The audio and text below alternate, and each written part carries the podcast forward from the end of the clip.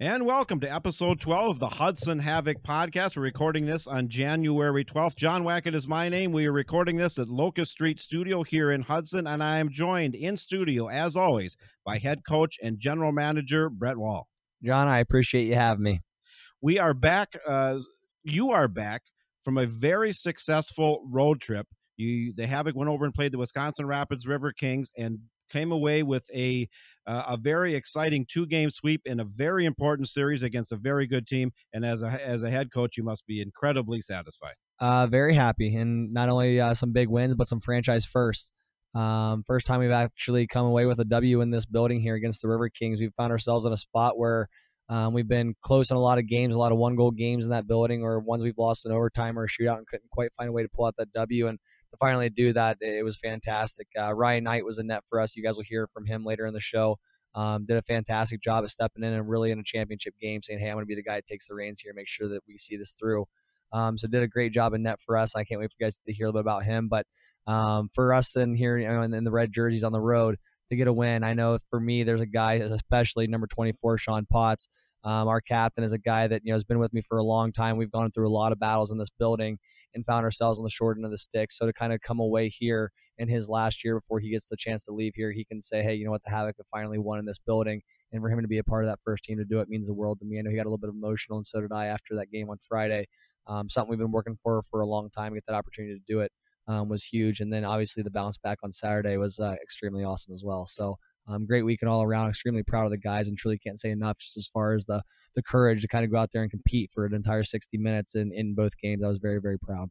We're going to go back to the, the, the trip over there. You went over over there on, on Friday. Tell us about the, the preparations of the week leading up to it, and then the trip over there to Wisconsin Rapids on Friday. A lot of preparation. On Monday, we just competed. Um, we, we went to work. I wasn't very pleased with our game there with the Blue Ox um, the weekend prior, and we just kind of get, had to get our head back on straight and really get about, get out of vacation mode, per se. Right. Um, felt like we were kind of waiting for a third holiday after the new year there, and well, there wasn't another holiday coming, so we had to kind of realize the season is here and it's time to get back to work. And um, got our butts kicked there by the Blue Ox and kind of responded, and um, came back to work on Monday. Instead of kind of feeling sorry for ourselves or have our tail tucked, we had guys say, all right, let's do this. And uh, guys put their head down for four days and really got to work. Um, hopped on the bus on Friday with a good game plan all week long. We kind of just preached, you know, working towards having good habits and a good foundation. That way, you know, when you are tired or your brain does shut off, you have nothing but good like foundation to kind of fall back on and create habits. And hopefully those will carry over and your detail will stay sharp. Uh, maybe even when your mind isn't or your legs aren't or your mind wants to shut off, I mean, you still kind of stick true to what Havoc hockey is, and I thought guys did a great job of doing that. So the uh, the attitude and the atmosphere of the team going over, building up to that week, you, you were happy with that? Enthusiastic going in. Our our results on Friday and Saturday were due to the work that guys put in all week long. I thought guys worked the right way. Guys took care of their bodies. Guys were, you know, in and out with the doctors when they needed to be. I feel like it was an extreme priority to make sure everyone was healthy, everyone was ready to go, and everyone really took care of themselves. I thought we did a great job as coaches kind of preparing the guys for a game plan and a structure that we wanted to play within. Guys did a great job at coming to practice and executing what we asked. And then ultimately at the end of the day, you can do all those things, but you can't execute at game time. It doesn't matter. Guys came out and were willing to do it for sixty minutes straight, and it was fantastic. You play in a hostile environment over in Wisconsin Rapids, and a team that, like you said, you've you've struggled with uh, against over there. Yep. So the drop of the puck on on on Friday night, take take us take us back to that one. First shift, uh, fantastic. I was very pleased. We were out there buzzing and kind of going, and then I think it was our second or third shift. Um, kind of a weird balance. Uh, one of our guys went out who is normally a shot blocker every single time. There's no questions asked. Got kind of a weird balance off the inside of his pants, and the puck, it could have been in, couldn't have been in. I truly don't know. Um, when I watch hockey T V, it's still hard for me to tell, but um, they got a goal on us early, and, and kind of the vibe on the bench, like there there wasn't any high, there wasn't any low. It's kind of like, all right, like, they scored. And we just kind of went back to work and kind of kept chipping away all night long, and then uh, got an opportunity to get a goal and really kind of got rolling there. And we kind of kept our foot on the gas the rest of the game there and came away, I think it was a four one win. Um, was very happy with the result and just truly just the effort throughout the entire course of the game. There was never a time where we kind of backed off or, or lapsed or lulled or anything like that. I thought guys did a good job keeping themselves accountable. The focus on the bench was fantastic, and in between periods as well. Was it a sixty-minute complete game? I don't want to say quite sixty, but we're, we're inching closer. For me, I think it was probably around that fifty-five minute mark. Um, and again, it, was, it wasn't a five minute in, in, like, you know, period where we were, you know, missing kind of things. It was, you know, maybe five, six seconds here, four or five seconds there where we just, we need to make sure we're just a smidge sharper and a smidge tighter. Who are some of the offensive stars that uh, led you to the win on Friday? Oh my goodness, honestly, but, but to be honest with you, this is what I think as, as a coach is when you feel really good is I truly can't remember who scored goals, to be honest with you. I thought everyone was working hard, everyone was competing, everyone kind of pulled their weight. Like when we were scoring goals, it wasn't like someone was taking the team and putting them on their back. There was five guys in the unit that were working. I mean, guys were cycling the puck well, points were getting shots through, guys were competing hard in that front.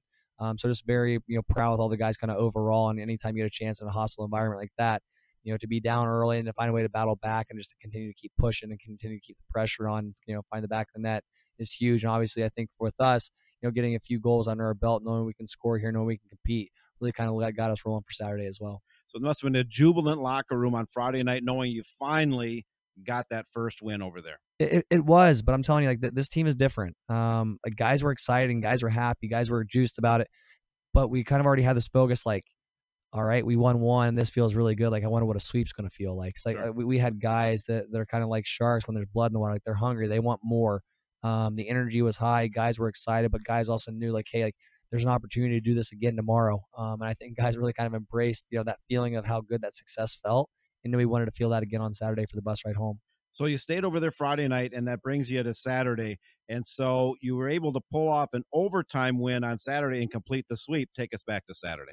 Yeah. Um, again, another game where we came out and kind of had a weird bounce and um, ended up with uh, the puck in our net early. And again, just something that kind of happened, kind of a fluky incident. And, you know, ninety-nine times out of a hundred, you know, we, we do something different. And guys did a good job, again, just being even keel and really kind of putting their foot back down. And, you know, we didn't score until I think it was like seven fifty left in the third period. So, I mean, we almost went a fifty plus or almost fifty minutes.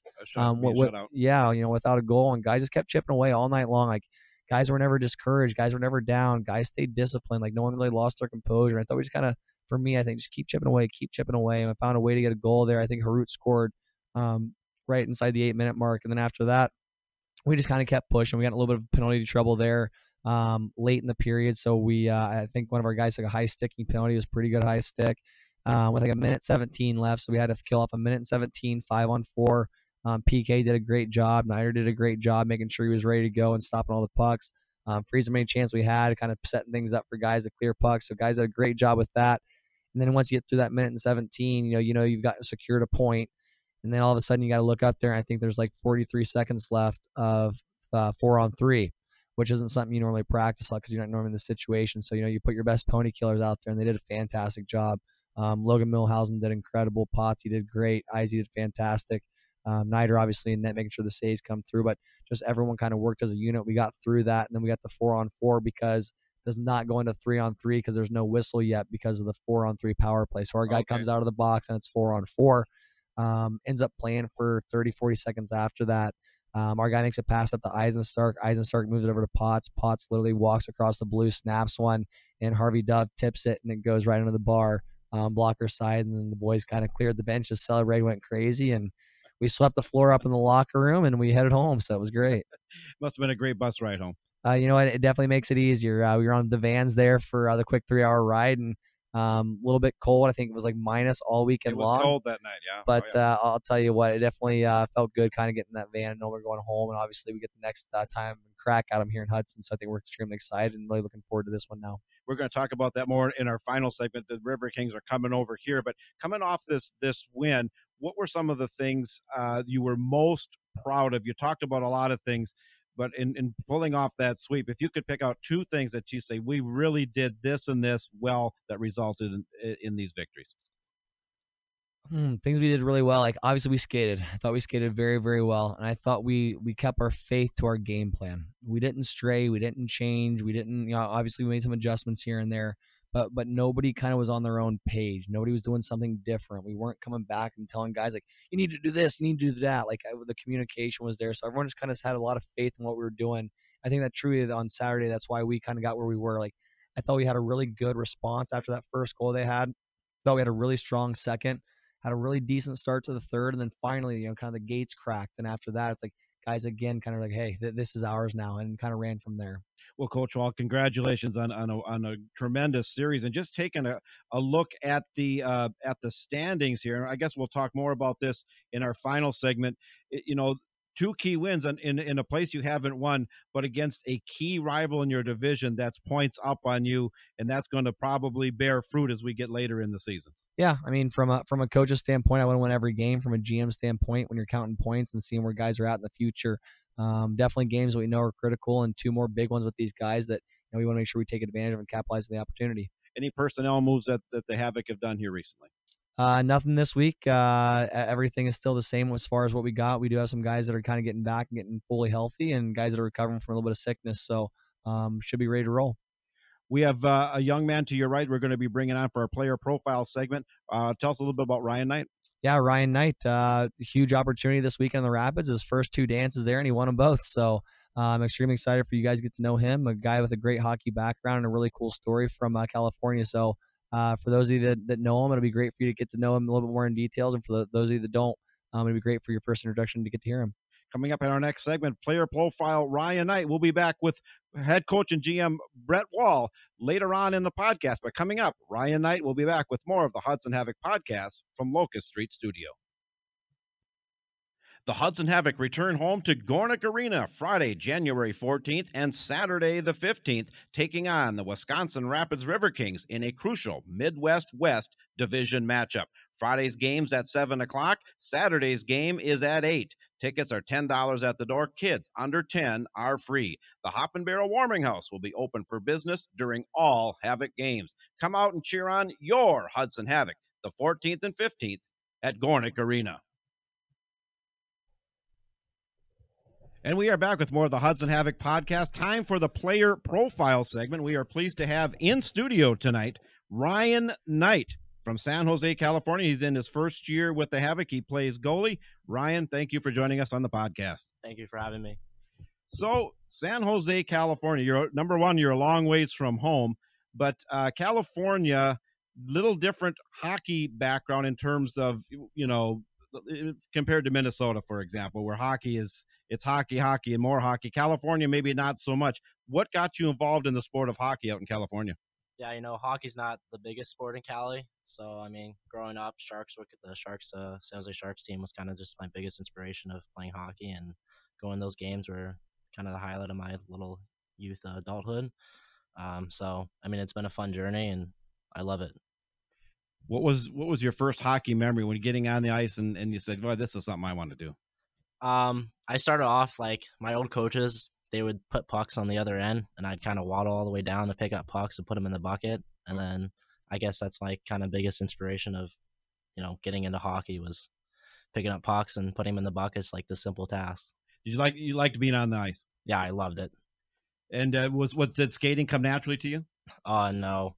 uh lots of falling over and uh bruised knees, so but you kept on going going at it. Yeah. So um what was your first organized hockey in terms of you were part of a team and you were playing competitive games? um I started off playing like in-house hockey, so it wasn't really a lot of travel. It's kind of just our youth little program. Um so ever since then, just been playing that. When you went on the road, you know, and, and played teams and play, started playing in front of fans, did you get pumped up about it? Yeah, it's definitely different playing in front of fans. Uh, it's a kind of different atmosphere, but you don't really recognize it during the game. But, I mean, like, there's times at moments where it's just like, holy cow, there's a lot of people here. So it's different. Gets the energy going. Yeah, that's what gives me uh, pumped up and energy. I love it. So did you go up the, the, the standard ranks, you know, the mites and the squirts and the bantams, that, that kind of thing, right, right on up the ladder? Yeah, so I was a player my entire life until I was around thirteen. I literally just found this out last night. I had I had no clue. I thought you were a goalie your entire life. No, I started playing goalie uh, pretty late, as they call it. I started playing okay. goalie at thirteen years old. Okay. So uh, ever since then, I loved goalie. Like, my entire life, I always wanted to be. My parents really never let me. But then at one point, they were like, we got to let them try it. So ever since then, I loved it. You know, goalie, I always kind of likened it to being a catcher in baseball. You have to have a catcher, but sometimes it's hard to find a kid that wants to play catcher, but you have to have it. And so you you started out, were you like a forward, and then you ended up going to goalie? Yeah, I was a forward. Uh, not the big, biggest goal scorer, but I had a pretty good shot.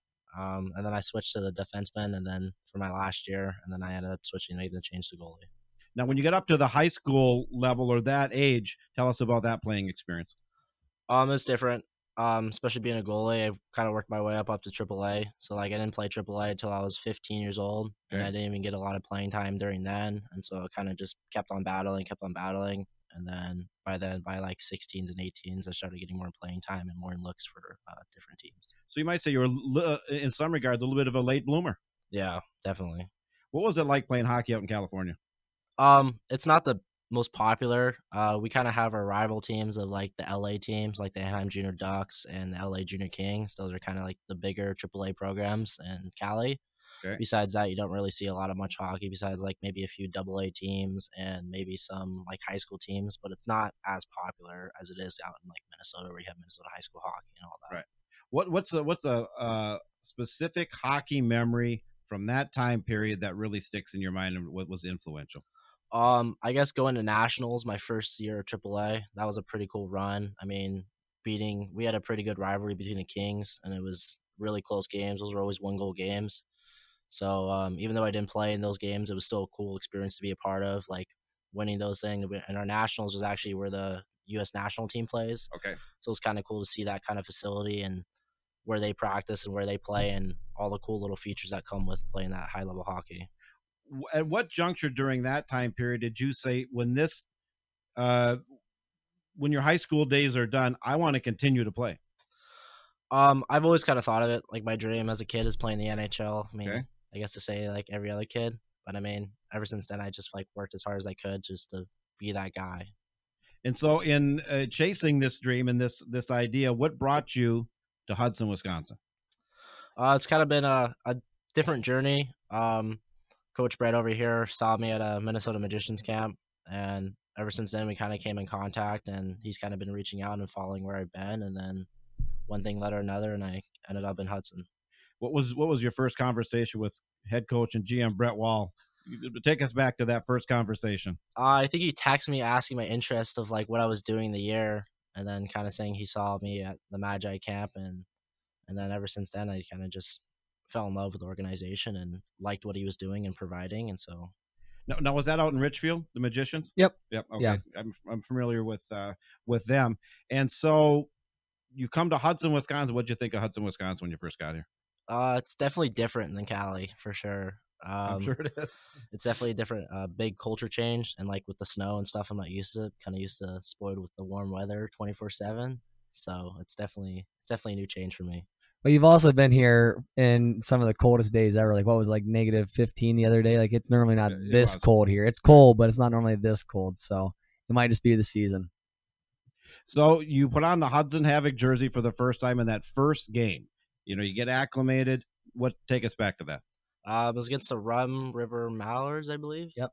Yeah, and uh, the boys made me feel very comfortable, right. And it was a very comfortable environment, very comfortable rink, very comfortable setting, and like just like the boys played an unreal game in front of me, blocking shots, like taking away pucks, letting me see everything. So it made me feel very comfortable playing in that type of you know new environment. What are some of the relationships you've built with with uh, your teammates in your time here? Uh, like Kenny Torelli and Matt Powell, I got to give a shout out to those guys. Those guys made me extremely comfortable. Like we come to work every day. Um, we're always pushing each other and making each other better. And then the players are just a fun, fun place to be around. Like practice doesn't feel like a bagger. It just feels like a fun environment with the guys laughing, joking, but like at the same time being serious and doing our jobs. Kenny Torelli was our guest last week, and, and he's, he's more, more experienced, and we were talking about his numbers at phenomenal numbers. Has he been kind of a mentor to you? Yeah, he's helped me a lot with my game and, you know, making sure I'm staying confident, staying happy, staying, making sure like I'm ready to go for games. And he's a great role model, and he helps me a lot, a lot on game days and making sure like, you know, I'm ready to go and I'm dialed in, you know, I make a bad play. He's there to pick me up. So he's a great, great goalie partner. I love to have him. And he's one of my favorite goalie partners I've ever had. The, the Hudson Havoc coaching staff, in addition to, to head coach Brett Wall, what, uh, what role have they played in your development? Huge. I mean, there's always confident. Like Brett lets me do my job. You know, he's very tells me uh play the puck a lot. You know, do what you want to do to make this team successful. So that's helped me a lot and improve my game and make me more comfortable in what I can do. What are some of your personal goals for this season? Uh, probably definitely winning a national championship with the boys. I mean, that'd be something really cool and kind of like a miracle run there, and it'd be really cool to be a part of. So. You had a very successful weekend series, and we were talking about this in, in the podcast. going on the road and sweeping a series against a very good Riverkings team. On the bus ride home, did were, was there some happy faces on that bus ride home? Yeah, I mean, we were all excited and pumped, and I mean, it might have been a little tight of a cram in the van, but I mean, you know, all smiles going back home. Quick few hours, but you know, honestly, I, I mean, he won't pump himself up, but a, a huge weekend uh, for for us to go down to start the Cheese Curd Cup Series and just kind of have everyone in that mix and and go down and play in a really tough environment in the Rapids, um, a building that I've never won in. Um, we've we've got a lot of overtime points. We've got a you know point for getting to shootout. We've never come out with a W there, um, in regulation, shootout, overtime, whatever it may be. Um, I've never been able to kind of, you know, at the end of the day, find a way to get over that hump. And there's always been something crazy that has happened. Like two years ago, you know, we had a great team that, you know, could beat anyone and on any given night. We're up by two, and with like four or five minutes left, they score three goals. Um, we've had odd ones where it's like, you know, a, a weird bounce or something crazy has happened, or a penalty that maybe went, didn't go our way. Um, one time we had a high stick and the guy was bleeding. It's just like crazy things that kind of happened. Um, and for him to kind of come to this building that in, you know, five years we have never won in. Um, and kind of come in and say, hey, you know what, I'm going to be a guy that really steps up. Uh, first night, I think he had close, I think it was like thirty-two saves or something like that. Next night, I think it was like uh, twenty-nine or thirty again. Um, so just a huge weekend in net for us. And to come out of here as a young guy with an oh three birth year and really kind of compete and work his butt off every day, and then get the opportunity to really step up and, you know, championship caliber games and really answer the bell, like that's huge. Um, for me, going to be honest with you, you know, I'm laying in bed at night uh, after Friday in a big win where he played fantastic in net. I think to myself, man, we got to go back to him. You know, I'm sitting there and I couldn't really sleep. And I wake up the next morning, you know, we kind of check in with Kenny and see where he's at and kind of how things are going and his progression and what he's feeling. Um, and we asked Nider, you know, how are you feeling? He said, I feel great. I'm like, well, you know, the net's going to be yours again. And came out on Saturday, same type of routine, same type of preparation, was really dialed in all day long. And I think, you know, got rewarded because when he got to that game time, he was ready to go and, and really answer that bell. And that's all the work that was put in prior. Um, a guy that has, you know, waited his turn. And when that time came, has really, really stepped up. So huge weekend, and got to applaud you. Um, first time I've won that building, and you're the guy in net, so got to thank you. So, Ryan, as as the season continues, we're really in the thick of it now. We're, we're in January. You're going to have a lot of Western uh, Division games. Uh, you got coming off this weekend series, you got them coming here this weekend, and then, you you know, other important games. You got, you know, rematches with the Blue Ox and the Moose and, and the rest of the teams in the division. Uh, excuse me, what are some of your plans and hopes for this season moving forward now? Uh, just making sure we're ready to go. I mean, at the same time, these are huge games for us and huge opportunities for us to come away with wins, and I think we need them. So just making sure I'm always staying prepared, and we're always staying prepared, ready to go, and just doing our routines like normal and making sure we're staying healthy as well. Well, and, and that's something that Coach Wall has talked about time and again, is is being is, is preparation for, for games, and then preparing yourself as a player to position yourself to get into that next level. What are some of your hopes, plans to play at the next level when your days with the Havoc are done? Uh, I mean, at the same time, just come to work. Like, I mean, that's all you, you can do really. Just keep working, keep battling, and making sure you're focused and preparing like every day is a game. So just having that mentality of being a leader and making sure you're staying positive, happy, and healthy, like that's all you can ask for. Well, you're a long ways from home, and being in Wisconsin from California, so obviously your billet family plays a big role in uh, providing you a place to, to, to live, and you see a lot of them. Tell us about your billet family. Uh, they're great. I mean, they supported me, and their uh, their son's a goalie too, so he's a big supporter and stuff. Okay. And I live with one of my teammates, Brett Benson, so he's a he's a great guy to be with, and it's always fun and laughs and stuff. So it's a definitely a great environment, place to be in, and so I love it there. So what's it like playing in, in Gornick Arena? What does Gornick Arena mean to you? I don't think I've played yet. No, yeah, yeah, he hasn't. Has not played in Gornick yet. Well, think about it. We've been gone for two months. Well, that's true. So that uh, true. He, he's yet to be here on uh, at home with us. So a big opportunity for him That'll to kind of get in, you know, the net here in H U D Vegas this weekend. Um, I'm excited for you to see our fans and our crowd, and obviously a huge weekend. We got Mom's weekend as well, and uh, then on uh, Saturday the Teddy Bear Toss too. So um, it'll be awesome weekend to be in H U D Vegas. What does the phrase H U D Vegas mean to you? Um, I think it's pretty cool because it reminds me of like the Vegas days of how hard they worked, and, you know, being a team that was pretty doubted and what wasn't supposed to be successful and was supposed to take years. And that's kind of what H U D Vegas means to me. And it's a team that like battles every day, comes to work, ready to go, and, you know, like showcases their talent at really good levels and against really good teams, and proves that we're a really good team. Referencing the Vegas Knights in the N H L. Yep. And uh, are you a Knights fan then? I'm not. I'm you're, a Blackhawks I, that, fan. You're a Blackhawks fan. Yeah. So you're from you're a California kid playing in Wisconsin who's a Blackhawks fan. Yeah, kind of weird. That works. How'd you become a Blackhawks fan? I don't know. Just ever since third grade, like Corey Crawford, he's kind of been right. a pretty big role model, and you know their their team has been pretty dominant during that time, and very ever good. Since then, I've loved them. We're going to do a part of a segment we do with player profiles. When you're back home in San Jose, California, and it's Friday night, where are you going for uh, for a good time or for, for something good to eat or to have fun? Uh, I would probably say Chick-fil-A. I love Chick-fil-A. Okay. It might not be the healthiest option, but I love Chick-fil-A, and it's probably a, a nice uh, little Saturday night get-together with my family and stuff to, to do. We got a little Chick-fil-A on the road. I didn't know that. Were you happy about that? Yeah, I was excited. Now, when you're in Hudson where on a Friday night and you're not playing, where are you going? Ooh, well, or after the game? Yeah, do you have a spot yet in Hudson? I do not. I do not. What do you do after practice? Uh, probably Elevate. Elevate's right. a big thing. Oh, sure. Yep. Elevate Nutrition, one of the sponsors of the Hudson Havoc. Yep.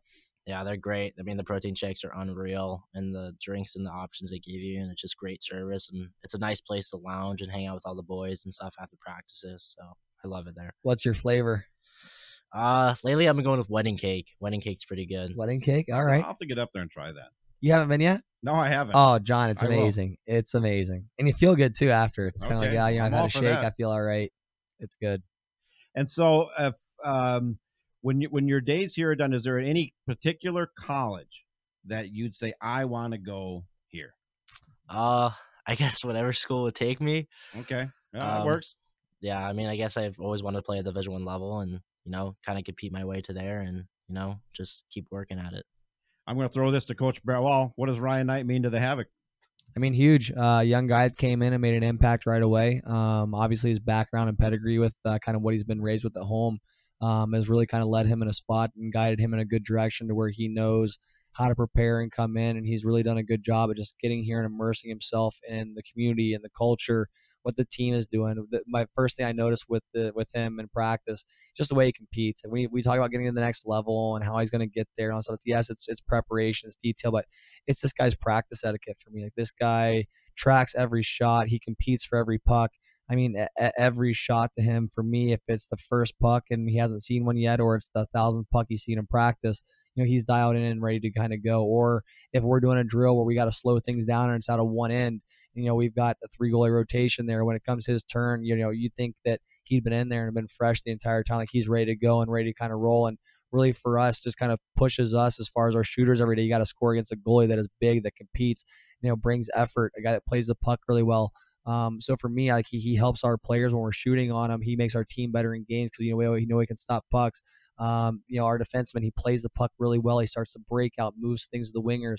So, I mean, just a lot of things that he brings here that I think are elements that truly do translate to the next level. But that all kind of gets there because of that practice etiquette that he brings on a day-to-day basis. Like, it's fun to watch you compete um, day in and day out. And obviously you've been rewarded with your game plan and success um, due to that. Ryan Knight, what is your number for the Havoc? Uh, right now I'm number thirty-one. Number thirty-one on the ice for the Hudson Havoc. Check him out from San Jose, California, playing his way up the ranks. And uh, on behalf of the Hudson Havoc, we're glad you're here, and continued success for the rest of the season. Thank you. Thanks for having me. We'll be back with more of the Hudson Havoc podcast in a moment. The Hudson Havoc return home to Gornick Arena Friday, January fourteenth and Saturday the fifteenth, taking on the Wisconsin Rapids Riverkings in a crucial Midwest-West division matchup. Friday's game's at seven o'clock. Saturday's game is at eight. Tickets are ten dollars at the door. Kids under ten are free. The Hop and Barrel Warming House will be open for business during all Havoc games. Come out and cheer on your Hudson Havoc the fourteenth and fifteenth at Gornick Arena. And we are back with the Hudson Havoc podcast. Time for our alumni call-in segment. And we have on the phone, very pleased to have Jimmy Petuch. I hope I pronounced that correctly. And he's out at King's College in Wilkes-Barre, Pennsylvania. He was a member of the Havoc in two thousand nineteen and twenty. We want to catch up with him and reflect on his time with the Havoc and see what uh, what Jimmy's up to these days. So, Jimmy Petuch, how you doing out there? I'm doing well, John. Uh, uh, sorry, it's been a hectic uh, beginning of the season with everything going on, but uh, everything's everything's doing all right. You know, we're going we're going to go back to your to your time with the Havoc. You were with the Havoc in two thousand nineteen and two thousand twenty, a very successful team. We've reflected on that uh, multiple times. Maybe the probably the most successful Havoc team up up up till now. Got all the way out to the national championship game, and and then we'll talk about kind of what happened there. But going back even before that, what got you interested in hockey, Jimmy? Uh, I mean, what happened was, I mean, I'm, I come from a background where my, uh, my father, he ended up playing uh, Division One baseball mm. uh, for a little bit at University of Buffalo. So, I mean, I started out playing baseball at a very young age. And, um, I mean, after a while, uh, my parents decided to take me to my first uh, Devils game for the New Jersey Devils here. And uh, ever since, I got hooked. So I, I pretty much started from the age of six playing roller hockey, and then uh pretty much transitioned to ice hockey, and I just haven't stopped since. So uh, yeah so growing up out there, you know, of course where we're here in you know Wisconsin, Minnesota, especially Minnesota, hockey is really one of the the most popular sports. But out in out in uh, New Jersey, what what uh I'm guessing it probably wasn't as much.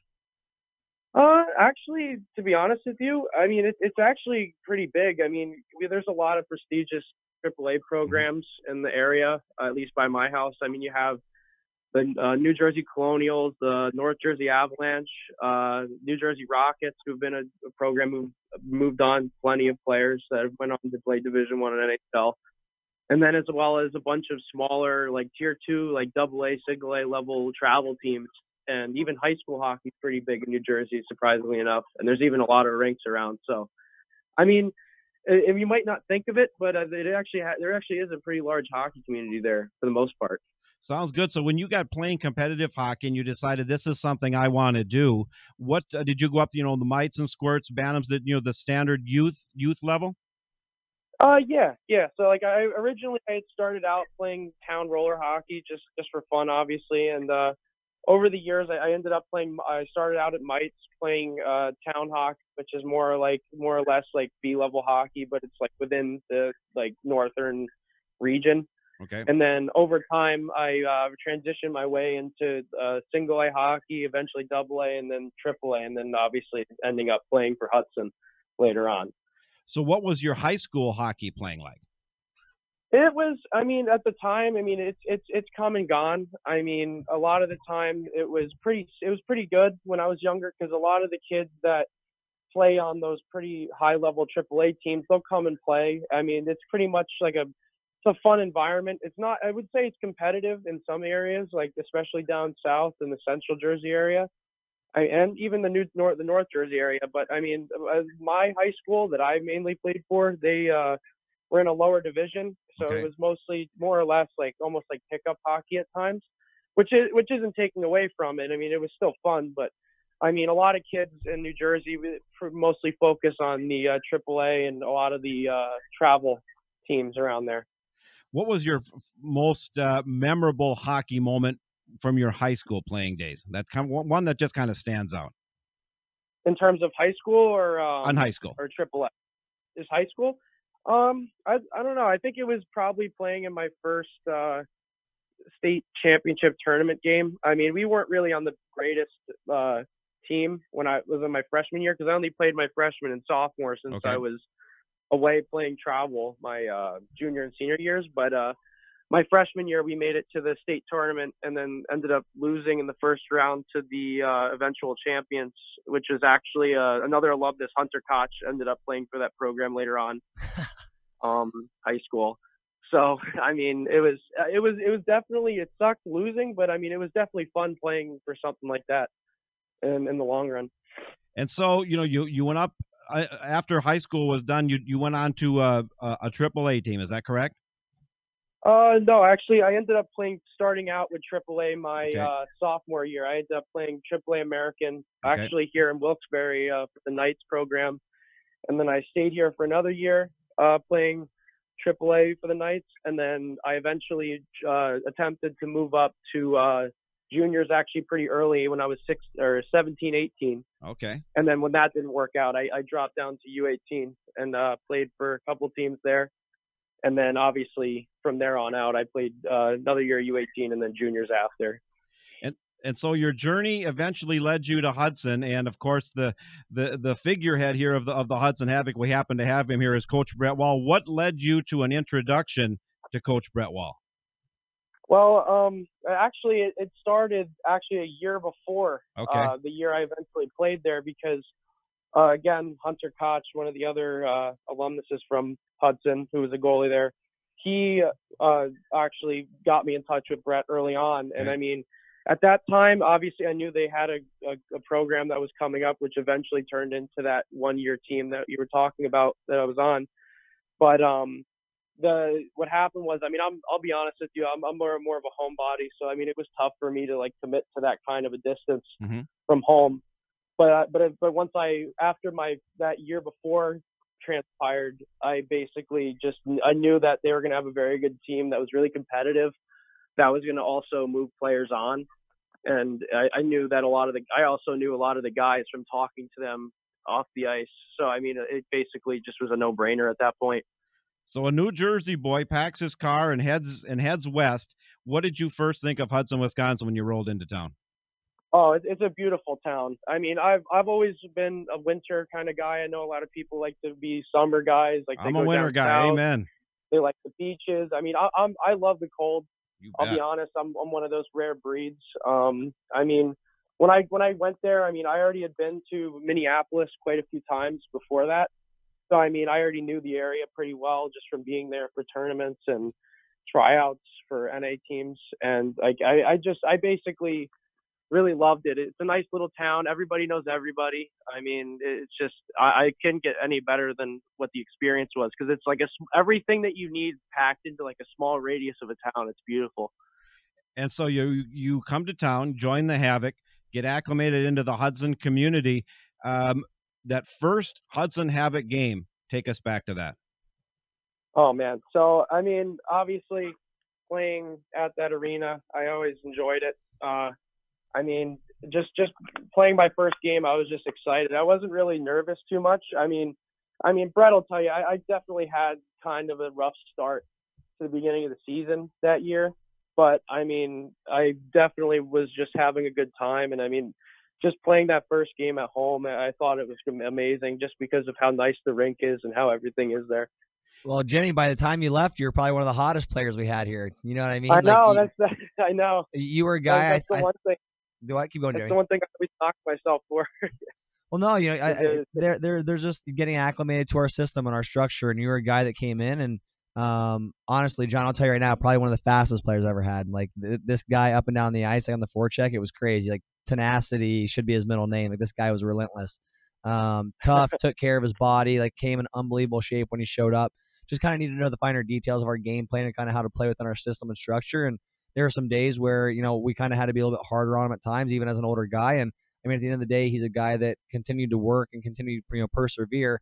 And I mean, there's a reason he's playing N C double A hockey right now at the Division three level. It's because he's continued to work, continued to listen, and continue to be coachable. So um, that's testament to you, Jimmy. But that's just kind of, it cracks me up that you bring that up. I remember a few games, I was like, Jimmy, sit down. You're done. I know. and, and I remember. Like, I mean, I'll be honest. That's a, another funny story. Now that you remind me of that. Oh man, we but, still talk about it on occasion. My Dylan last, Marty's my back. last junior game was. Uh, I mean, it wasn't. It was my entirely my fault. I just remember I was. Uh, I think it was against P A L in that showcase. Yes, it was in Boston. I already, and I remember I get off the ice after missing. I think it was my, my third uh, breakout pass, and then I looked at you. You looked at me. I'm like, just bench me at this point because I, I wasn't. I wasn't playing well at all. I, he, but, um, I'll never forget. He just gave me that. Yeah, I know. And just sat right down. I mean, that was amazing. I, yeah. I mean, I, I was, I obviously didn't take it to heart. I knew I wasn't playing well. And I, and I know when I'm not playing well, you shouldn't be putting me in. I, I'm, I'm harder on myself than anybody. I'll be honest. You know what though? I think that accountability you put on yourself at the end of the day, that's why you, you are where you are. Like you hold your, you do hold yourself to a high standard. And at the end of the day, like some guys do say, oh, you know, I got to be better. I got to do this. You're a guy that came in, really did take that kind of stuff to heart and said, hey, you know what? I got to work and be better for not only myself, but the guys. And, Um, true teammate in that fashion. I mean, guys that want to make a change and want to say, hey, I need to bring my piece. I mean, man, I just remember in the showcase there, uh, you and the Bulldog, you know, scoring a big two on one goal against Metro, and um, just the way you were buzzing around there. And then the uh, Pittsburgh Vengeance game at that time, like the two goals you had, like that weekend that you and Koulos put together was fantastic. So, I mean, just I think about all those great times and the way you worked, and honestly, just the way you took care of yourself, like in the weight room, like you, you and Hunter, like just freaks. Like, you guys would compete and battle and go. Um, so it was just, just a lot of fun to have around, and a guy that truly, like, at the end of the day, just when I think of hard work and coachability, like Petuch for sure. So Jimmy, we're, oh, yeah. we're, we're talking back to, you know, this is the fall of two thousand nineteen, and uh, this was a successful team. So you start out in probably September, late September, early October, the season starts out. At what point did you start to realize, hey, this, we, we, we've, we've got a good team here and things are really clicking? I mean, I I thought it from day one, to be honest with you. I mean, from the year prior, because, I mean, uh, when I was on my prior team, I had already been paying attention to what, how Hudson was doing that year. And, I mean, uh, from knowing, like, a bunch of the guys on the team already, like, uh, who is it, Evan Mitchell, obviously, uh, Chris Dusick, uh, uh, Chris Dusick's brother, Caleb. Your name, um, you're naming Wakefield. Some legends right and now. Pretty much. Pretty much everybody on that roster, just from watching them play, even though they obviously had that exit in playoffs, I knew that the next year they were going to be a good team. So, like, I already had my my mindset on wanting to go there for the second my season was over that year prior, and I knew they were going to be good.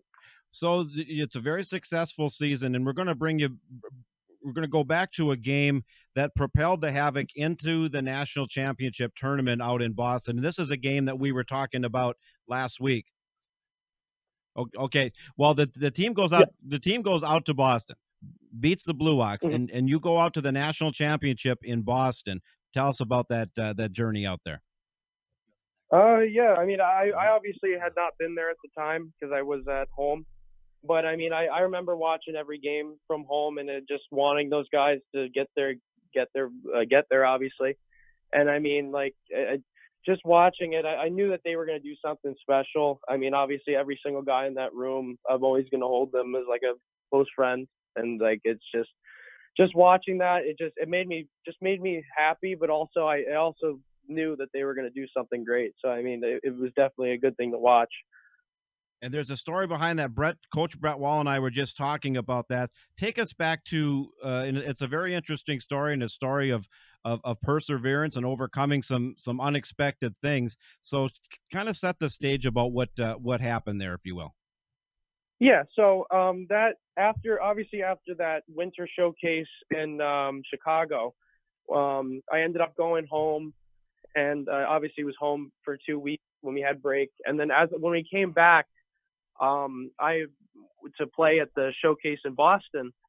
I ended up, I wasn't feeling myself. I, I didn't really feel like a hundred percent. I didn't. I didn't feel like I was sick, but I also felt weak. So, I mean, after those, I think it was four games at the time. Yep. Once we got back to Hudson to get back to normal practice and normal divisional games, I mean, at that point, I knew something was up. So, I mean, I, at that point, I'm I'm usually when I'm sick or hurt, I always try to get through it. Obviously, if I'm sick, I don't want to be around anybody. I don't want to get anyone else sick. But I mean, I felt all more hurt than sick. So, I mean, I, I pretty much tried to fight through it. I, I didn't know if I at, at the time I started to get a growing pain in my left oblique around my uh, chicken wing bone on the left side of my body. So, like, I, I thought I had pulled an oblique in the weight room. So, and then it gradually got worse and worse to the point where I felt like I couldn't breathe. So one day I just said, I said, I, I can't do this anymore. I told Hunter, because he was my roommate at the time, and uh, he took me to the hospital down the street. And it turns out that I uh, contracted a blood clot or a bilateral blood clot in both of my lungs. Um, that uh, I think it was the sixteenth of January. Okay. And uh, at that point, at that point, I was pretty much stunned. I mean, obviously, I, I, my first idea was, oh, when am I, am I going to play again? I mean, I'm not even that. At that point, I was like, I thought it wasn't going to be as bad as they made it out to be. Um, funny story about that was it was like I think it was oh boy, I think it was maybe eight o'clock at night at the uh, when I when I finally saw a doctor, and when the and it wasn't even a doctor that they rolled in. Funny enough, it was a, a computer cart with a guy on FaceTime, basically. Really? And he was there. He was, he basically looked at my diagnostics and was the one to tell me that uh, I was done with hockey for the foreseeable future.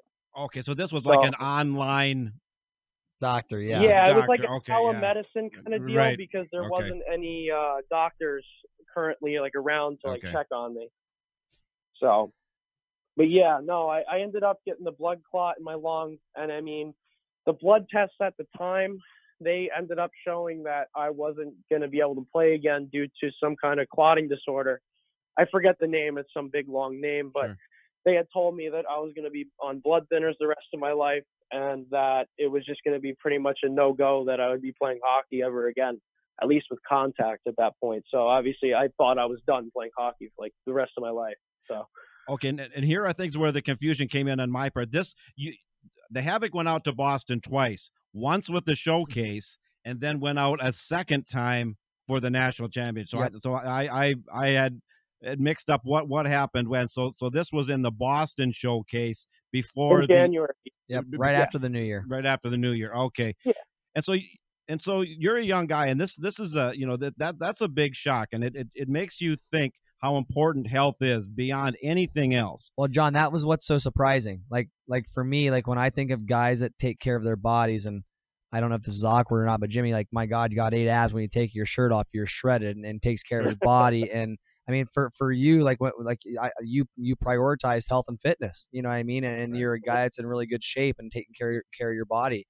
And for that to happen, it's like, you right. know, my goodness, like what, what, what more freak kind of event right. could you really ask for? I mean, Jimmy, I, I, I don't, I don't know, again, I don't know what you're doing away from the rink, but at the end of the time, at the end of the day, when you were here, like you were a guy that, you know, in my eyes, just the way you performed and prepared your body and took care of it. Like you were a guy that I, I truly think prioritized that. And that's what I was so shocked. It's like, what, what is going on here? I was definitely shocked, like you were saying. I mean, I pretty much was trying to do everything right. I try. I actually, I mean, I was I was eating well the entire season, but I, actually when I got back, I, I thought I was eating even better than I was before the beginning of the season. So, I mean, obviously, like we were saying, it was just a huge shock. And it's just a bunch of different things that changed my entire life, because not only does it mess up the hockey part of things, it also right. messes up my daily like my daily routine, like whether or not like I can do certain things, or like I, I, I didn't, at that point, I had no clue what entailed the rest of my life almost, for that matter. So the season for, for you was not, was, was completed because of what happened, you know, yeah. medically. So that the Havoc goes on yeah. to the, uh, the, the championship, which in fact, we just talked about this last week. And then on top of everything else, COVID hits and it changes the whole thing. But the journey to get out there, you were still part of the team. You were still following it, it, even though medically you couldn't be directly a part of it. Oh yes, I was. Yeah, I was. I was watching every game. I was rooting the guys on from home. I mean, obviously, like it, it was a lot, really hard just to watch hockey at that point. Sure. But I mean, obviously, those guys, like I said, they're like basically my brothers. So I mean, it was tough for me to like not watch at all, even though as tough as it. As tough as it was for me to think, oh my God, this is like this, I could be here right now. And the only reason why I'm not there is just because of the fact that I, I obviously have something I have no control of. So the, so the season ends and you get this diagnosis. What does life hold at that point for Jimmy Petuch? So, I mean, when I got home uh, around the end of January, I pretty much didn't know what to do. I mean, obviously I was, I wasn't enrolled in school at the time. So, I mean, I pretty much came home. Uh, I, I didn't get a job until around before the pandemic hit. But, I mean, I pretty much was just devastated at home. I mean, it was tough on me, I'll be honest. Uh, but, I mean, I was taking, at the time, I was taking war, uh, a medication called warfarin. So the way that works is when you take that, for everyone that probably doesn't know, um, you end up, your doctor tells you you need to take an X amount of dosage, and every week, you every two weeks, you test your blood to see how thin it was. Okay. So, I mean, it was a crapshoot given the fact that it's diet, it bases off your diet too. So, I mean, I would end up taking a certain dosage for a week and a half, and then the, the hematologist would be like, no, you gotta you gotta sit on it. You can't go anywhere because your blood's too thin that you could possibly rupture a blood vessel or or internally bleed, to the point where you need to go to the hospital. So, I mean, it, it was, it was definitely tough. I mean, it, it was like, it was almost like a shocker. Cause like Brett will tell you, I'm, I'm a guy that I can't, I can't sit down. I can't sit straight. No, you can't. So, I mean, I, I, I have, I'm always there. Moving my feet. Like even, I'll be honest with you guys right now, I'm on the phone, walking, pacing in circles. I mean, that's just how I am as a person. Like I constantly, I can't sit around. I have to do things. So like, I mean, that was definitely something that was a big hit to me personally. And I mean, on a day-to-day basis, like I just felt like, like personally for me, I just wasn't healthy. So, I mean, it, it was definitely a shocker for sure. So for young athletes listening to this, what was that at that juncture, the motivation to overcome this and start to work your way back? Yeah. So, I mean, at that point, uh, before, because I'll, I'll get into it as well uh, with the, when they finally figured out that everything was a misdiagnosis, it wasn't a misdiagnosis, but the fact that there was actually a chance to play was the fact that I started to get myself into different hobbies, whether it was something that was obviously non-sports related, whether it was reading or doing doing something that didn't require any physical activity. Also, I, I mean, at the time it was winter time, but I knew that once the springtime came, there were also other sports I could participate in, like golf, which is something I always play in the summer. But I mean, that that pretty much, I just told myself that even though I can't do what I really love to do, I'll find, I'll find something else. Cause okay. I mean, life's too short. So, I mean, uh, it was just, it, I, I knew that it wasn't the end of the world, even though as hard as it hurt, because I mean, I've obviously been playing since I was very, very young, but I, I knew that there was still a light at the end of the tunnel at the end of the day. And that, that, uh, that's what I'm honestly grateful for going through that whole experience personally.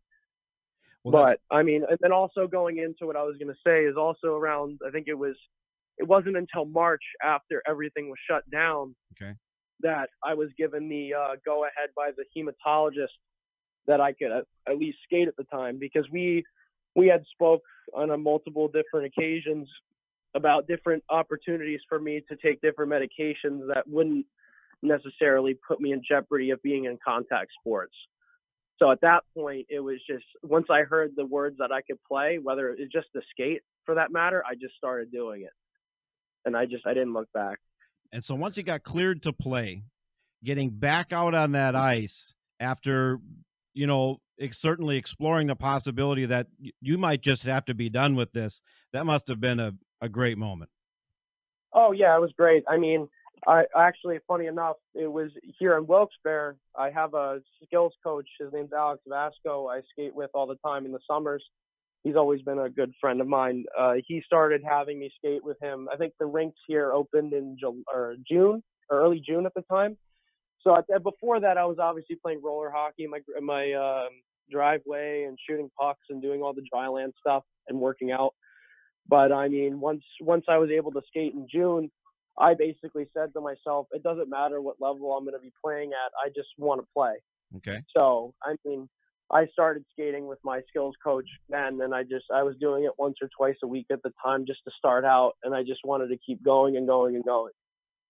So what was the path so, then, once you got back going again, that led you to King's College? So it all started that, so that summer at that point, I had only, it was tough because obviously given the situation with COVID, a lot of players had their seasons cut short, and there was a lot of different questions whether or not how D three hockey would work. So by the time I was cleared, it was kind of tough because a lot of schools at that time, I mean, Brett will tell you, they've already done their second visits and they pretty much have their commits at the time. So it was kind of tough to get my foot in the door, given the fact that I also had an injury that ended the season, which could have also turned coaches away. So obviously Hunter Koch, he was also um, going to school at uh, Slippery Rock University in Pittsburgh, Pennsylvania. And he had been in touch with their A C H A D one coach. So I, I obviously asked him, uh, being a good friend of his, and he, he got me in with that coach. So I ended up just going there for school because I had already had my mindset, and I still am, of getting my degree in engineer and mechanical engineering. Fantastic. So I ended up doing that. And then that year, last, yeah, last year I was um, enrolled in school, obviously online and remote. So at that point with the A C H A, they, they obviously run on a different budget as the N C double A at the time. So a lot of the teams are on their own. So what ended up happening was we had our start date pushed back more and more and more. And around, I think it was January. No, it was actually, no, it wasn't even January. It was February. The, um, they ended up, uh, the program, I think, got suspended for some type of violation hmm. for four years. And I, I obviously wasn't involved. Hunter and I were completely native to whatever was going on. And we I, at that point, it was like another punch in the stomach, because it was like, oh, great, I got to do this again. I got to figure things out. So at that point, I pretty much uh, tried to get in contact with as many schools as I could. And at that point, I had spoke to uh, Coach Cervalli, who I play for now here at Kings. And at that point, I was uh, in contact with him actually the summer before, even though they didn't have enough roster spots. So I spoke with him, and we had a few conversations over the course of uh, last year, across the spring and summer. And then finally he uh, agreed, and we both agreed that I um, that he wanted me on the team. So um, obviously, and at that point it was even, I mean, we'll go into it, but uh, I he didn't really guarantee me anything, given the fact that it was tough with having more transfers coming in and also having uh, commits come in. So, I mean, right now, as standing our roster here at Kings, we have a, quite a few players on the roster due to COVID-related reasons, and also the fact that everything in the N C double A is just all bunched up because of COVID. So at that point, I mean, just, just to hear that I had an opportunity to play on a team, regardless or not of what my status was, it was definitely something that made me really uh, grateful and happy, for sure. Well, when I, I'm listening to this story, and the word that just jumps in my head is a lesson to all athletes is persistence. Yeah, abs- absolutely. Oh, definitely. definitely. I mean, I, trust me, even though I ended up landing where I did, I probably had tried to – I mean, also, I know Brett had looked out for yeah. me as well, and we both were probably talking to a, a, a lot of coaches just to just to get things done. And, I mean, it was just – like I said, it – It, just having the situation with everything where teams are folding, like I think on our roster here, we have uh, a, quite a, a few players who have come from two colleges who ended up folding their programs to Division three because of the uh, right. reasons of COVID and all the uh, financials, the financial reasons. So, I mean, obviously it was just tough, but I mean, just the fact that I'm able, I was able to land in a place not only close to home, but also a place that I've also been at since I was basically fourteen, skating and being around here. I mean, it was definitely something I'm grateful for every day. Well, and Jimmy, at the same time as well, let's also not forget you found yourself in the lineup. You know, I mean, you, you found yourself in some games here where you're playing N C double A hockey. Um, when, you know, a few years ago, we didn't think it was going to be possible. Like for me, I think about how many guys are here with me for two or three years working every single day and putting everything they got into it and hoping that it works out. And then we've got a guy like you that, you know, does everything right, is working his butt off, is told, no, hey, this can't happen. All of a sudden I'm sitting here and I'm staring at King's College and I'm looking at your prospects and you're playing games at the N C double A level. It's like, what what more could you ask for, just as far as like, hey, you know what, I've been told no, but I'm going to find a way to make the most of this. And then obviously I think your positive attitude and the mindset you had obviously ultimately ended up getting you the answer that you wanted, that you could get going again. And then just the will to kind of say, hey, you know what, even through the, you know, COVID stuff and the shutdown with the other programs, hey, I'm still going to keep fighting to find a way. Um, like truly, that just explains who you are as a person. Like that's one thing I love about being with you, is you were always going to work. Um, I still think of our six and twos when you came back that one time, and um, you came back from a little bit of an injury and you're banged up, and uh, six and two drill, you got to escape down and back six times in two minutes, and it, it, it is terrible. And I remember you looking oh, yeah. at me, and your eyes looked like they're about to roll in the back of your head, and you kept moving. And then I was like, man, oh, th- yeah, th- this yeah. this guy will I do. I remember that, because that's another thing uh, going into it. I've been going through that injury, too, with my eyes. Yeah. And obviously, they, that's where the nickname Angel Eyes comes from that you always call me by. But, I mean, Jimmy uh, that, Angel that Eyes Petuch. Uh, another, another rare occurrence, uh, which is a recurring theme in my life, it seems like, where uh, my eyes uh, needed to be treated with a special surgery. So I had to go home for a couple weeks that that time. Well, Jimmy, this is, is, has been quite a story, and we, we, we wish you continued uh, luck out there at, at, at King's at King's College. Have you had a chance at all to uh, to follow the Havoc this season through through Hockey T V? Oh yes, I have. Yeah, I mean, I I've been keeping up on social media, and I, I've I've actually checked in in a couple games to watch. Um, obviously, I, I feel like you guys you have a pretty good team. I mean, mm-hmm. a, a lot of the older older players that we all had on that roster have come and gone. But, I mean, obviously, uh, I know Sean Potts is still there. Uh, shout out, Potsy. I haven't talked to you in a while. But, uh, yeah, no, I mean, obviously, I, I know that Brett is capable of uh, fielding a really good team every year just because of this preparation and what he gives to the players. I mean, I've never had a junior coach or even really an amateur coach for that matter prepare that much, prepare his players that much each week to succeed. But I, I definitely feel like uh, this year's team's pretty, pretty special as well. So reflecting back in your time with the Havoc, with everything, the ups and downs, everything that happened, uh, you, you're you're forever a Hudson Havoc then. Oh yeah, for sure, for sure. Well, before we shut this down, Coach, you any one last thing to say to your former player out in uh, in college? I mean, it's it's just great to to hear the excitement in your voice and hear about you playing and knowing that you're following your dream of school. I know when we were sitting in the hospital bed there, kind of talking a little bit, you know, I, I want to go to school. I at least need to do this and kind of trying to figure out what's next. And now just knowing that both these are, you know, coming to you and they're in, in your forefront and in your future. And you're going to play college hockey for three more years and have a degree. Like, uh, super proud of you, man. And wish wish you the best of luck and keep doing you and just stay true to yourself and keep working hard. We're so proud of you that you're an N C double A athlete and well deserved, man. Oh, for sure. Thanks, Brett. I really appreciate it, man. I mean, like I said, you guys, you guys are always going to have a good program, and uh, I know that in the years to come, good things are going to come for you guys. So. And I'm, like I said, I'm forever grateful for that, even though it was a short amount of time for the most part. I mean, I, I feel like in that small amount of time, I probably learned the most in terms of hockey and preparation than I could have learned anywhere else. So, I mean, obviously, like I said, I'm always forever grateful for my time there at Hudson. Well, Jimmy, we're grateful that you could uh, come on to our podcast and tell your story. We wish you continued success out there at, at, at King's College. Stay in touch. And, uh, again, best wishes going forward. A very, a very interesting uh, and inspirational story of, of, of persistence and not giving up. And we wish you all the best out there. Oh, yeah. Thank you so much. Thanks for having me, guys. I really appreciate it. We'll be back with more of the Hudson Havoc podcast in a moment. The Hudson Havoc return home to Gornick Arena Friday, January fourteenth and Saturday the fifteenth, taking on the Wisconsin Rapids Riverkings in a crucial Midwest-West division matchup. Friday's game's at seven o'clock. Saturday's game is at eight. Tickets are ten dollars at the door. Kids under ten are free. The Hop and Barrel Warming House will be open for business during all Havoc games. Come out and cheer on your Hudson Havoc, the fourteenth and fifteenth at Gornick Arena.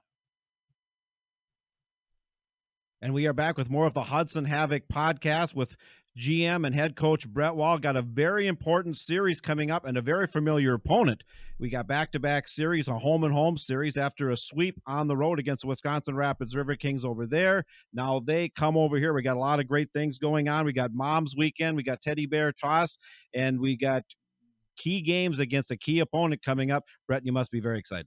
Uh, extremely excited, man. We haven't been home in uh, two months, so to get an opportunity right. to, to kind of play here and know that we've got a lot of home games coming. I think we have eleven um, coming up in the next stretch of the month and a half. So extremely excited to kind of be back here in Hud Vegas and playing from our fans. There's no better fans in the U S P H L. I can promise you that.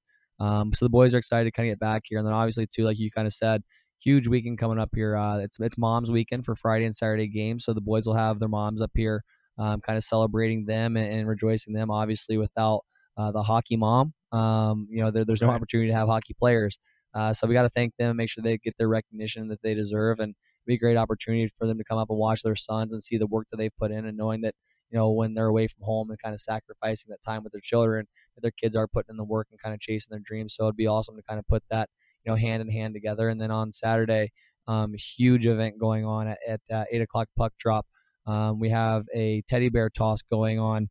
Um, and all that stuff will be sent, uh, the teddy bears after the game uh, will be given to Safe Haven Foster Shop to go um, in the bags that are sent to foster kids in their transition from foster homes. So should be really, really cool on a night. And if you're not familiar with the teddy bear toss, you can look it up online. It's uh, when the Havoc score their first goal, um, where, whenever that may be, uh, they throw all the teddy bears on the ice, and all those bears then get donated um, to Safe Haven, that foster shop there. So super cool event going on. It'll be a lot of fun for the guys.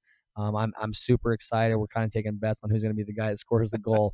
Um, but at the end of the day, a really good cause and something that we're very, very proud to take part in. And and you did a, as a community service the week before, did some did some work with them. Yep, guys were over there packing backpacks and building shelves and kind of helping out in any which way they needed to, uh, you know, kind of have their hands available. So uh, very proud of the guys for that. And again, you know, we, we put this community first and the support that we get. And again, we're, we're so excited to be back at home because of the community support and fan support that we get. And a lot of that, I think, stems from kind of being out and about and knowing that, you know, we're giving back as well. Well, and bringing moms in here, and some of these moms are going to be coming from quite a ways away to be able to attend this. Yeah. I mean, we, we've got a lot of moms flying in and kind of coming in to see their kids. So it's going to be a lot of fun kind of orchestrating, putting it all together.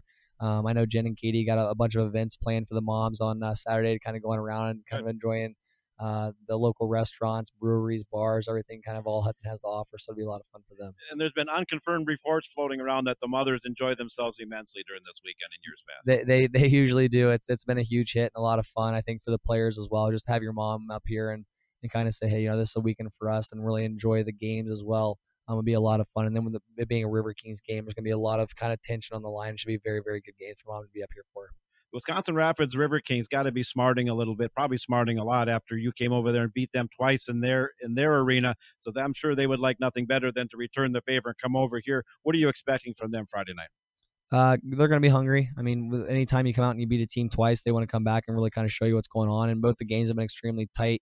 Um, one thing I do love about these games, though, is, you know, we've got a few other teams in the past that, you know, when you play, you know, games and series and things get close and there's a rivalry, things sometimes get heated.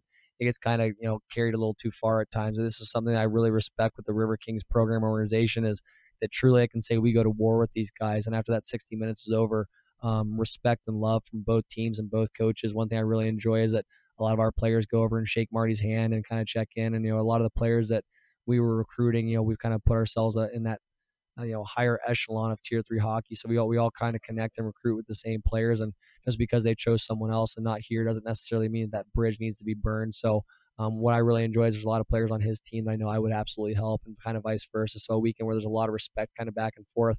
Don't get me wrong, me and Marty will exchange words and, and go at it, and the players will, and it'll be tough. But at the end of the day, you know, we know that there's a bigger picture here than hockey. It's about moving guys on and knowing that we can put forty guys on the ice that truly have that opportunity to play inside of the hockey one day. So going to be a blast of the weekend. So it's an intense rivalry, but a rivalry that also contains mutual respect and admiration. A hundred percent. And I, I think what, what is so great about that is that when you are playing against a competitor that you respect and someone that you enjoy competing with in a program that you know holds themselves a very high standard, you know, on both teams, you have forty guys that are pushing themselves to be better and pushing themselves to play harder. And it really comes out with some awesome games. I know the first game we played this year in that showcase, like I told you on, on, on air, I'll be honest, I caught myself watching the game instead of coaching once or twice. Like, oh my goodness, like I've got to stay focused sure. here. Cause just because it was such good hockey back and forth, like all the players were kind of dialed and executing, and it was truly like just great hockey. Um, and I got a few phone calls after saying, yeah, that might be the best junior game we watched all year. Um, and then to go out and have two really, really big ones in their barn. Um, these next two are going to be huge as well. So just, again, another weekend of just fantastic hockey with te- two teams that truly, I think, know how to do this.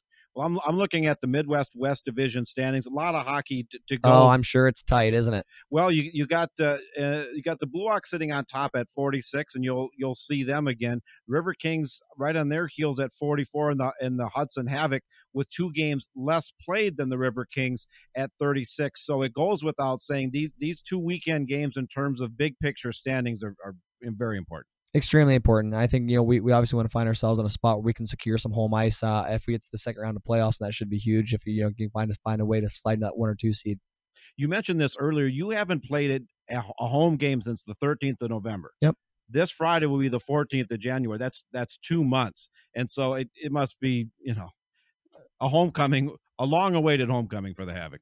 I mean, I, I definitely think it's, I think so. I mean, at the end of the day, what I really like is the way our guys played on the road.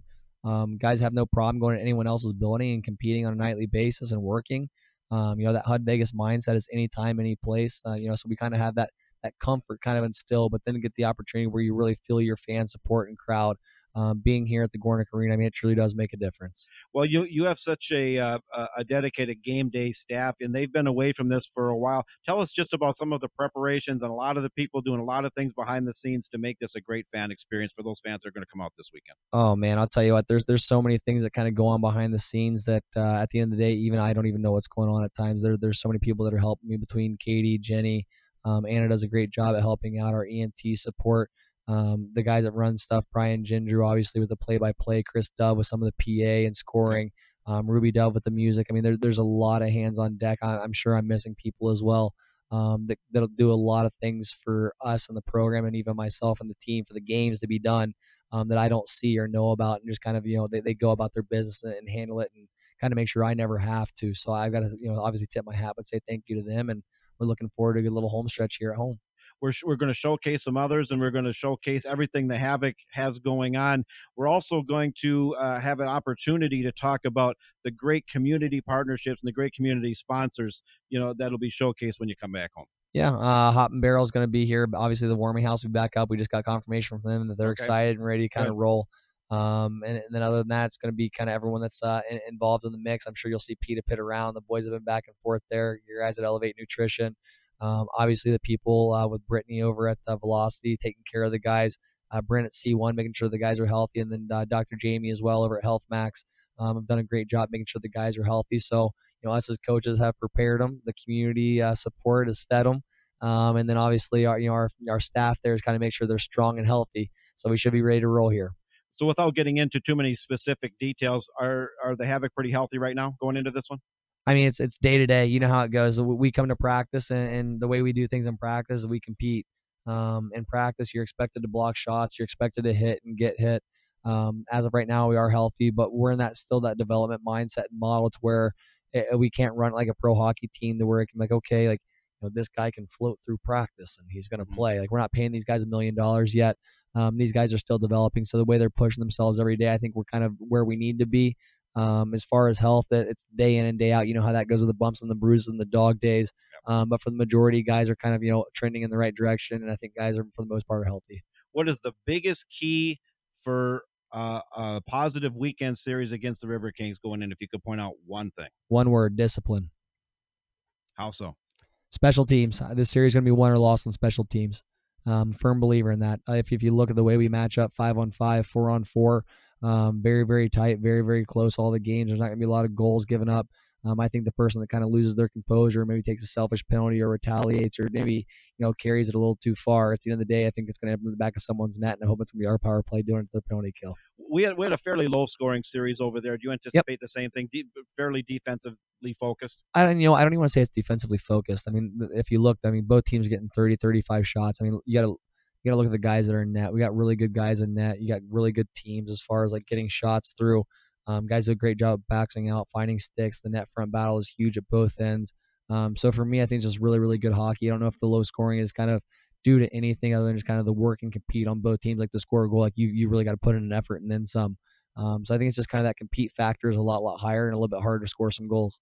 Well, Coach, I'm glad to have you back home. Congratulations again on a tremendous uh, weekend sweep with the Riverkings. I know a lot of excitement. Brian Gendro had texted me, and yep. and, and I know he's he's excited to get back over going again. We'll get him set up and ready to roll in, in the press box. And I want to thank you again for coming on board and doing another weekly Hudson Havoc podcast. Well, I can't thank you enough to have for having me. And obviously, we're excited to have the moms up here for Moms Weekend. Um, but guys, don't forget on uh, Saturday there we have the Teddy Bear Toss. Do bring your bears. Um, that way we can toss them on the ice and donate them to uh, Safe Haven Foster Shop after the Havoc scored their first goal there on Saturday. For all information for the Hudson Havoc, go to hudson havoc dot com. Also follow them on Instagram and follow them on Twitter. We're going to shut her down for this week's edition of the Hudson Havoc podcast. Want to thank all of our guests, all the sponsors. Get out to Gornick this weekend. Riverkings coming to town, should be a good one. For John Wackett and the Hudson Havoc podcast, we bid you a pleasant good evening.